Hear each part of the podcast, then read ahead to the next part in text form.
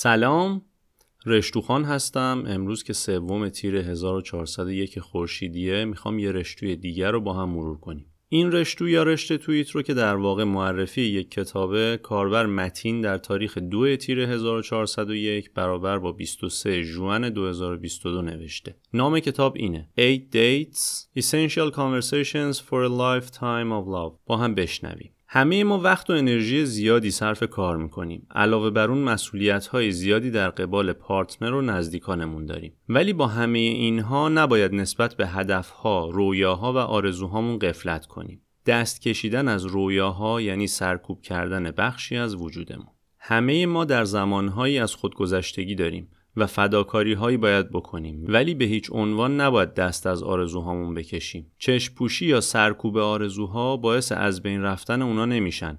با این کار تلخی و کینه در دل میکاریم که مانع بزرگ در ایجاد صمیمیت و نزدیکی در روابطه. نویسنده ها میگن در طول این سالهایی که کار کردن این نکته رو خیلی شفاف متوجه شدن. یکی از کلیدهای اصلی در روابط موفق و بلند مدت اینه که پارتنرها در مورد رویاهاشون آزادانه حرف می‌زنن و نسبت به آرزوهای طرف مقابلشون کنجکاون. اونا از رویاهای همدیگه حمایت می‌کنن. کنجکاوی نسبت به رویاهای همدیگه یعنی پرسیدن این سوالها.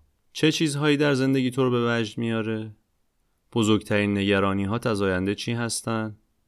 چه چیزهایی احساس می‌کنی در زندگیت کمه؟ و از این دست. آرزوهای پارتنرها ممکنه با هم در یک راستا نباشن. نکته مهم اینه که هیچ وقت سعی نکنن اونها را از همدیگه مخفی کنن.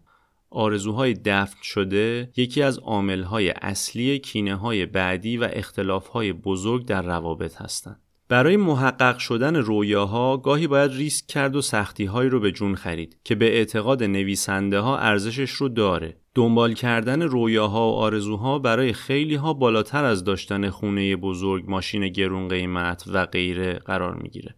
اونها سرمایه اصلی رابطهشون رو در این می‌بینن. دیت هشتم به رویاها اختصاص داره. با همدیگه از رویاها و آرزوهاتون حرف بزنید. بپرسید چطور می‌تونید در محقق شدن آرزوهاتون به هم کمک کنید. پشت هر آرزوی یک داستانی نهفته است. نسبت به شنیدن داستانهای همدیگه کنجکاو باشید. در مورد مکان دیت کتاب توصیه می‌کنه در جایی باشه که برای شما انگیزه بخشه. در زمانی باشه که بتونید طلوع یا غروب خورشید رو در افق با هم تماشا کنید. برای شنیدن رویاهای همدیگه ذهنتون رو باز نگه دارید. آرزوهای طرف مقابل رو زود بررسی نکنید که چقدر عملی هستن. تحلیل کارشناسی نکنید. اول خوب همدیگه رو بشنوید تا پیش هم احساس راحتی بکنید. بعد قدم های اولیه برای رسیدن به اون رویاها رو بررسی کنید. پایان رشتو